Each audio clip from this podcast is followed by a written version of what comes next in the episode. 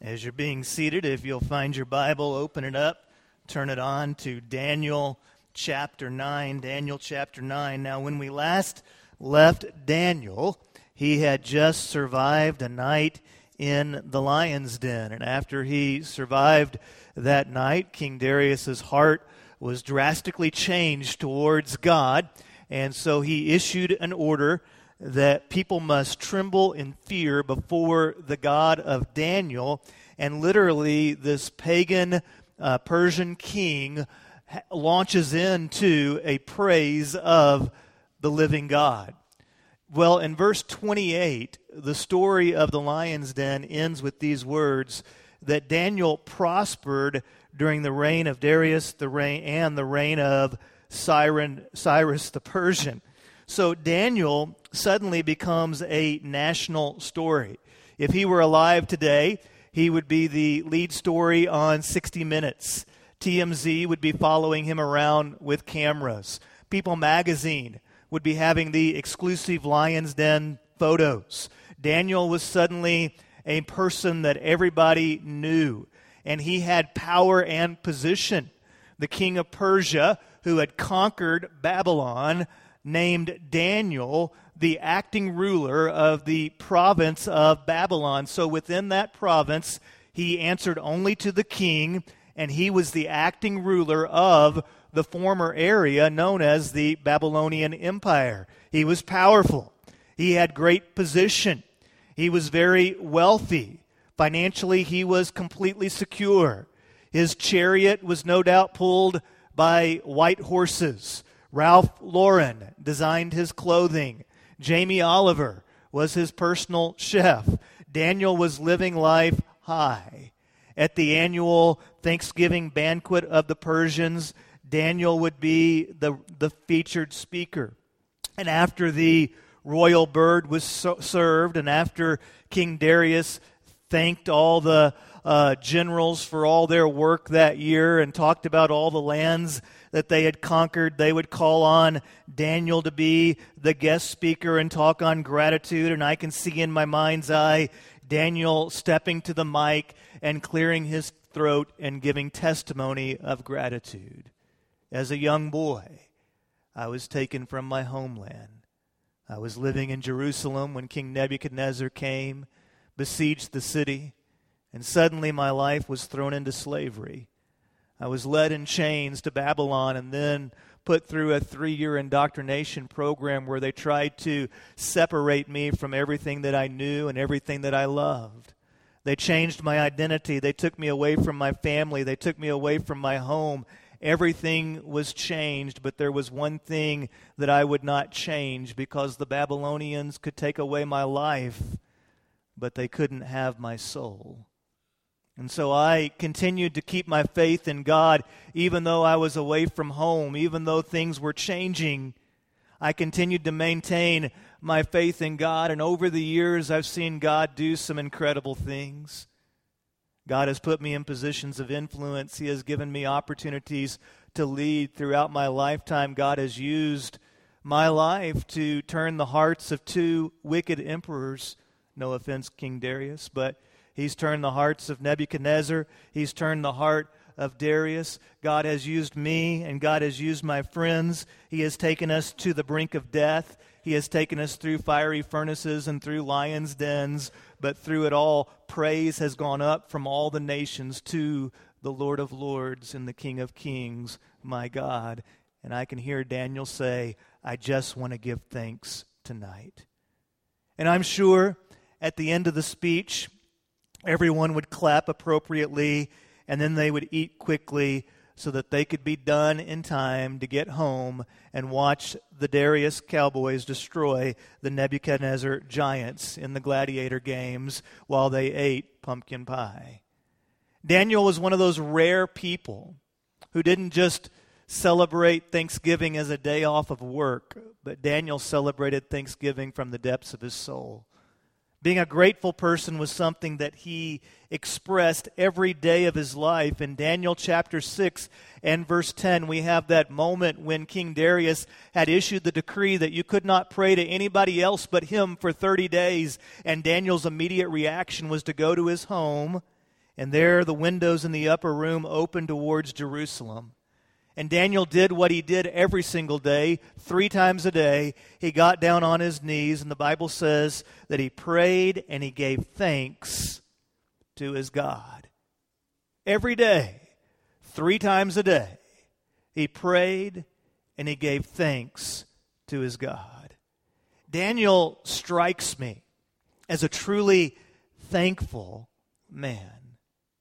Thanksgiving is this Thursday, and I, I love Thanksgiving. Uh, it's, it's probably my favorite holiday. I love the smell of Thanksgiving. I, I just love the simplicity in some ways of Thanksgiving. But my one problem that I have with the holiday is that for, for many Thanksgiving celebrations, there's no real gratitude.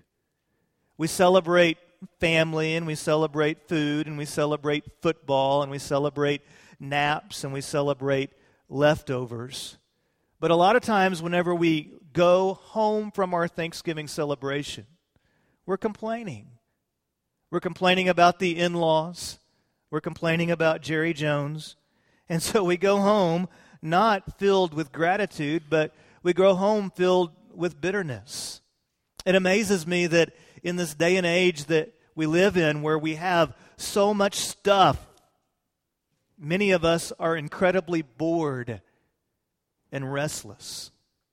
And so I begin probing that reality and I ask the question why is it in this age where we have more information than we've ever had? Why is it in this age where we have more stuff than we've ever had that so many of us are more bored than we've ever been?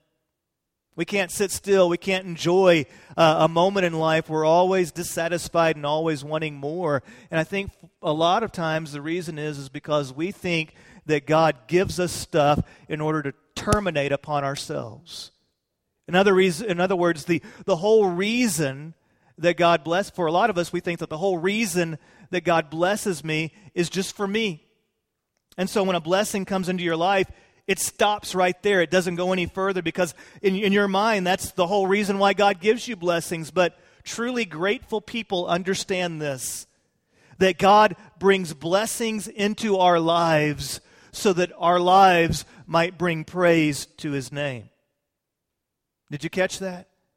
God brings blessings into your life so that your life might bring praise to his name. And so, even in the simple things of life, we have to look for the opportunities to praise God.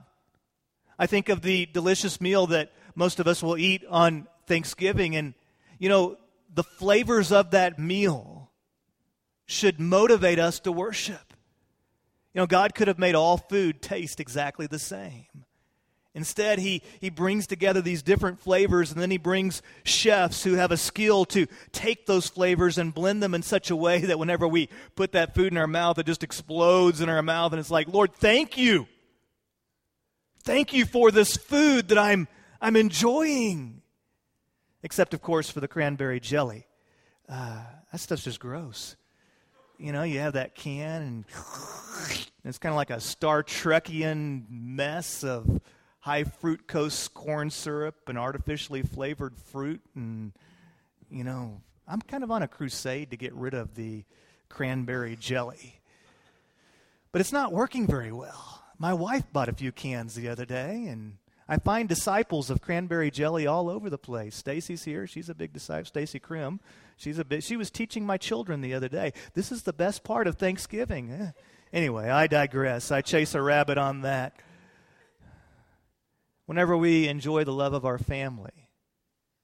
Let to praise God. Thank you, Lord, that there's people in this world that love me. Whenever we hear little ones playing in the house, we praise God and we thank Him for the fact that life is a gift that He has given me, and life is a gift that He continues to give through future generations. And so, as those little ones run around the house and break your vase and all that kind of stuff, they're also testimonies to the wonderful gift of life. Whenever we watch our football team, our football team stink it up on TV, we praise God that even though we live in a fallen world, God didn't leave the fumble on the ground. He did something for us that we could never do for ourselves. And so the blessings of this life should drive us to our knees like it did Daniel. It should drive us to be thankful people and praise God instead of puffing us up in praise to ourselves. Daniel was a truly thankful man, but he was also a man of remorse. He was a remorseful man. His life script had not gone according to plan. He would have never written himself as the leader of the Babylonian province. He would have never written the entire uh, stage of slavery into his life. And he missed his homeland. I think it's telling that in the passage that he would turn his face towards Jerusalem. He would look back over the miles from where he came, and there he would pray. I would imagine that there were times that Daniel stood in that upper window and he looked back over Jerusalem and he wondered, What happened to my parents? What, what happened to my friends? What happened to my homeland? He was also a man who was broken by the reality of his country. You see, before his homeland was conquered, they had fallen into great sin. And so in chapter 9, he has this prayer and he begins praying for his country. And Daniel says, I pray to the Lord my God and confess, Ah, Lord, the great and awe inspiring God who keeps his gracious covenant with those who love him and keep his commands. We have sinned, done wrong, acted wickedly, rebelled, and turned away from your commands and ordinances. We have not listened to your servants, the prophets, who spoke in your name to our kings, leaders, fathers and all the people of the land. Daniel looked at the behavior of his people and, and he was remorseful. He, he was filled uh, with repentance for the sin that, that had been part of their community. You know, past remorse often divorces us from the source of true gratitude. There's a universal reality in each of our lives, and that universal reality is that we've all sinned. The Bible clearly teaches that in Romans that we all have sinned, that we all fall short of the glory of God. And so there's another universal reality that we all have, and that is our need of forgiveness.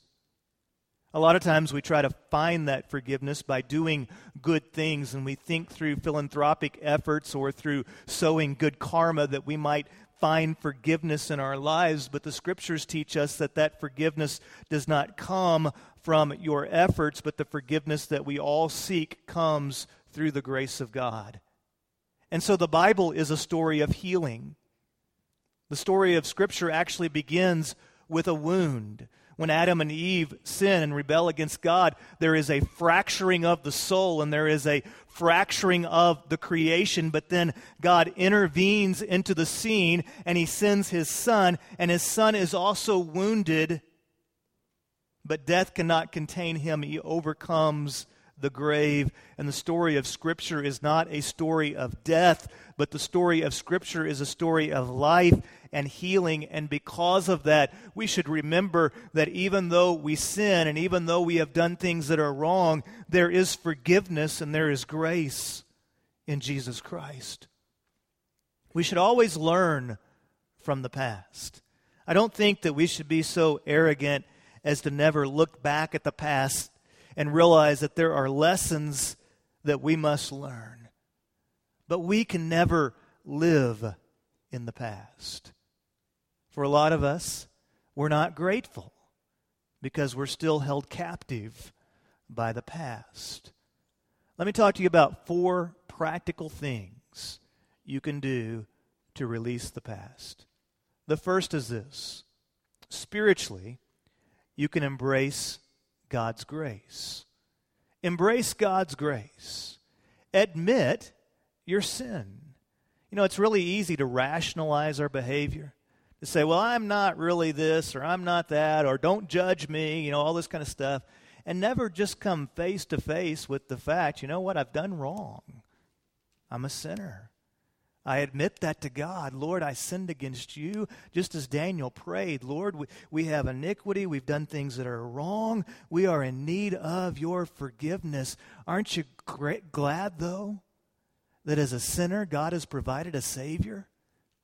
That He has done something for us that none of us could do for ourselves in sending Christ. And He doesn't call us to be good enough to earn His love, He calls us to believe in His love, to believe in His Son, and to believe that His Son died on the cross for our sins. And so embrace His grace, admit your sin, believe in Christ as your Lord, as your Savior, commit your life to following Him. God doesn't call you to be perfect, God calls you to believe in Him, to trust in Him, and let Him do a work in you that nobody else can, to do a work that changes you from the inside out. God desires to heal the brokenness of the soul so that you can begin again. You don't have to live your life held captive by the sins of the past. Believe in the Savior. Practically, if we want to release the past, we have to embrace the life that God has given us. You know, your life is not perfect, neither is my life. But if we were to take inventory of our lives, they're really full of a lot of blessings. And I find that frequently what we spend our time doing is we spend our time chasing after somebody else's life. I, I, want, I want my neighbor's life. I want that person's life that I see on TV. I, I want all the stuff that they have. I want the opportunities that they have. I, and we don't ever actually live the life that God has given us. Sure, there's things in your life that maybe you would have written your life script differently. There's things in your life that maybe you don't even enjoy, but if you really take inventory of your life, your life is full of blessings. There is so much to enjoy in your life. And so I want to encourage you as a person who desires to be grateful, live the life that you have. Enjoy your life. If you're married, Enjoy your spouse. If you've been blessed with children, enjoy them. Enjoy the, the things, large or small, that you have. Embrace the life that God has given you and live the one and only life you have to the fullest for the glory of His name.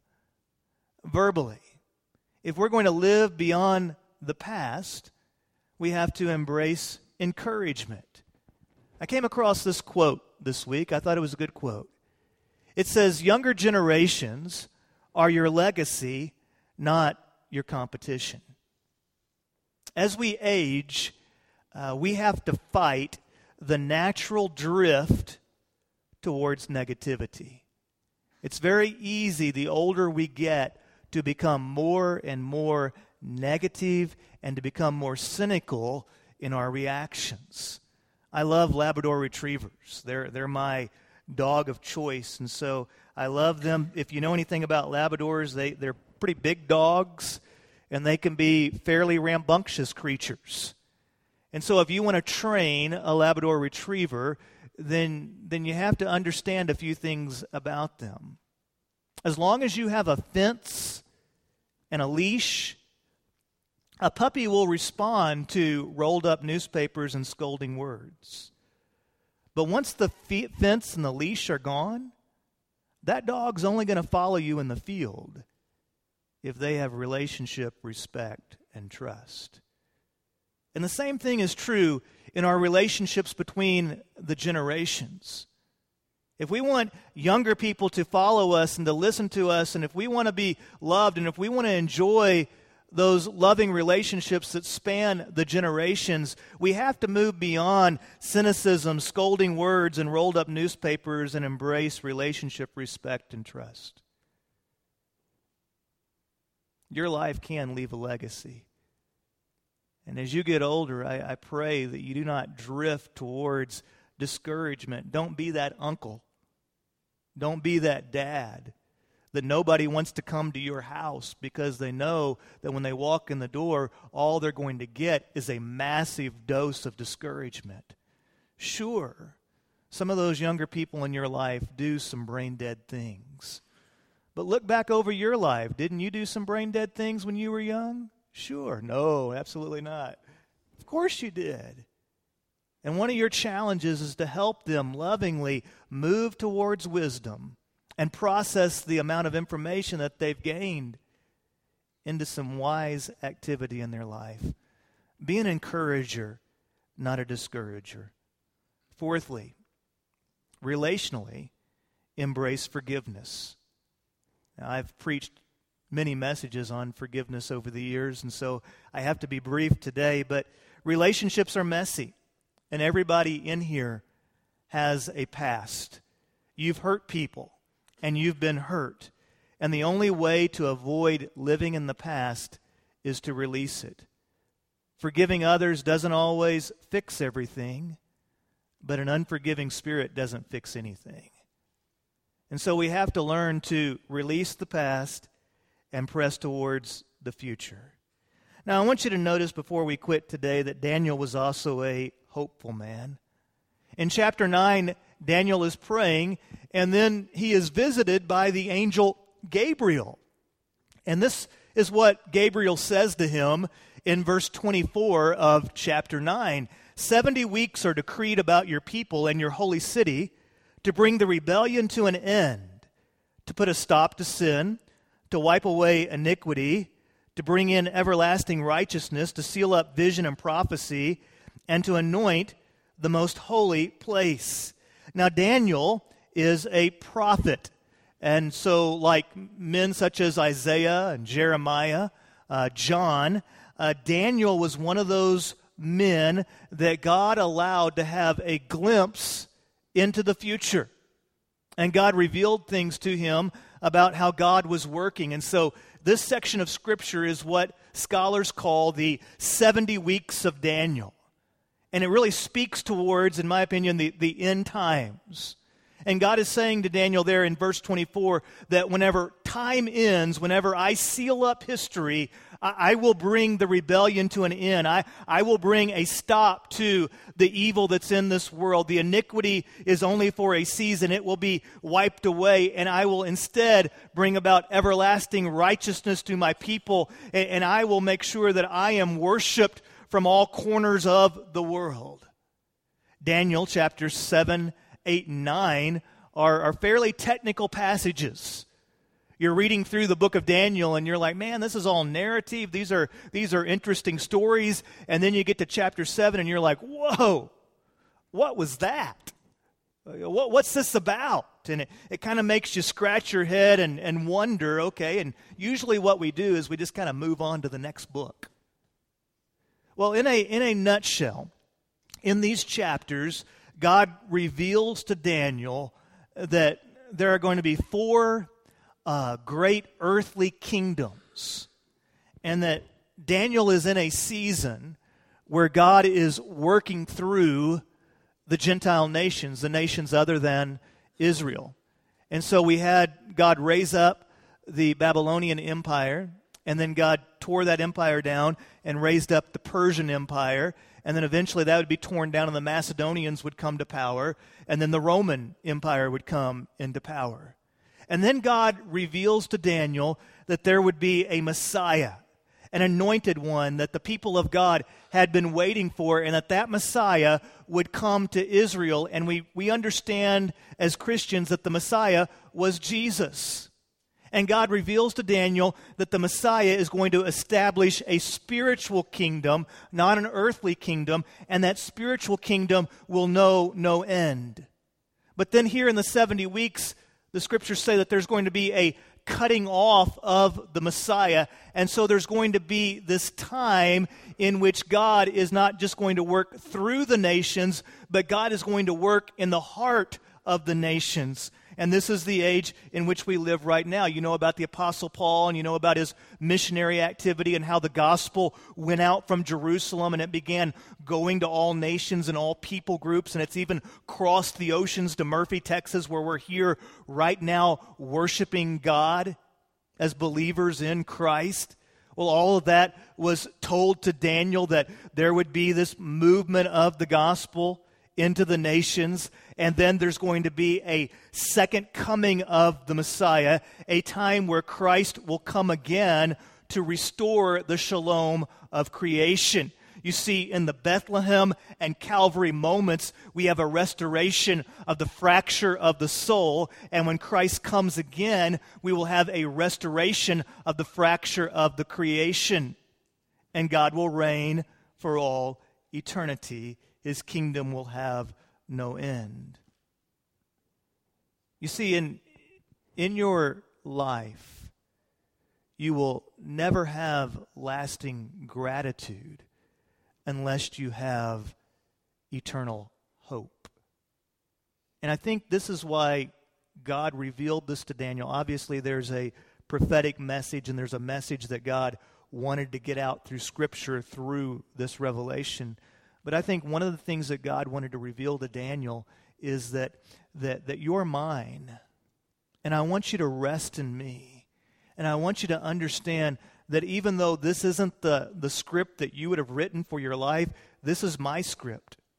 And I am using your life in ways that you could never imagine. It has floored me to think that this one Hebrew boy that's ripped from his home would be used by God to turn the hearts of two emperors to the God of creation.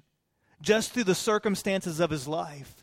You never know what God might do through your life. And I think God is telling Daniel, you need to rest in me and you need to realize that your ultimate hope is found in me. A lot of what we call hope here in this world is simply temporal hope. We're just hoping for better moments. But God calls us to eternal hope. You see, things come and go in life, and today's moments quickly fade into memories. And soon those memories are pushed down the news feed by tomorrow's moments. And if you don't have eternal hope, if you don't have a hope in the reality of your God and in the reality that history is really His story and that He's working things to a conclusion, if you don't have that eternal hope, then your gratitude is going to come and go with the moments. But God tells Daniel, you will find gratitude in my certitude. Rest in the hope that I am in control. And because God is in control, I have forgiveness for my past, I have purpose for my present, and I have hope for my future. And the result should be this that thanksgiving overflows from our hearts. Thanksgiving's not something that we do, Thanksgiving is something that we are. Christians should be the most grateful people on the planet because we have true forgiveness. Our lives have been touched by grace. And we can look at the blessings in our life today as opportunities to bring glory to our Creator. And we can look to tomorrow. And even though we go through difficult circumstances, we know that to live is Christ and to die is gain. We pray for healing whenever we are sick. We pray for comfort whenever we are hurting. But we know that even when this life here is over, that we dwell in the house of the Lord forever. And so I finish this morning with the 23rd Psalm. The Lord is my shepherd. There is nothing I lack. He makes me to lie down in green pastures, and He leads me beside quiet waters. He renews my life, and He leads me along the right paths for His name's sake. Even when I go through the darkest valley, I fear no danger, for you are with me. Your rod and your staff, they comfort me. You prepare a table before me in the presence of my enemies. And you anoint my head with oil, and my cup overflows. And only goodness and faithful love will pursue me all the days of my life, and I will dwell in the house of the Lord as long as I live. Would you be so kind as to stand with me, please, as we come to a time of commitment? The band's going to come and lead us in worship if you're here today and you need to be a believer in Jesus Christ, you need to take that initial step of faith, come see me. I'll be here at the front. I'll be here after the service. I would love to talk to you about what it means to be a Christian. Uh, if for whatever reason you can't get to me or find me, uh, find somebody that you know that loves Jesus and let them know, I want to believe in Christ. I want to take that step of faith uh, so that you can close out today knowing that you are a follower of Jesus Christ. I encourage you during this time to let gratitude flow from your heart. You may express that through music. You may want to spend this time in prayer. Uh, you may want to pray for somebody else. Maybe you're someone that likes to write out thoughts, and God has really been pressing some, some new thoughts into your mind, and you just need to spill out on paper uh, during this time. However, it is that you desire to worship, I just encourage you to do that. Heavenly Father, we thank you for who you are, and I thank you, Lord, that, that our hope is not just something that, that comes and goes with the moments, but that our hope is anchored in something that lasts for all eternity. And I thank you, Lord, for the life that you've given me. And I pray, Lord, that you'll help me to love my wife and to love my children, to love this church, to love my community.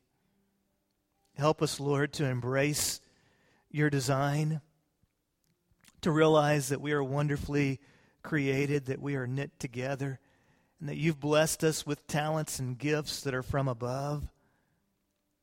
Help us, Lord, to trust in your script and to realize, Lord, that even when you send us to places that we would never have dreamed of, even, Lord, when we find ourselves in the middle of difficult circumstances, even whenever our life goes up to the brink of death, that, Father, you can use that for your glory. Help us, Lord, to have gratitude flowing from the depths of our soul. Lord, thank you. Thank you for Jesus. Thank you for your grace. It's in Jesus' name that we worship. Amen.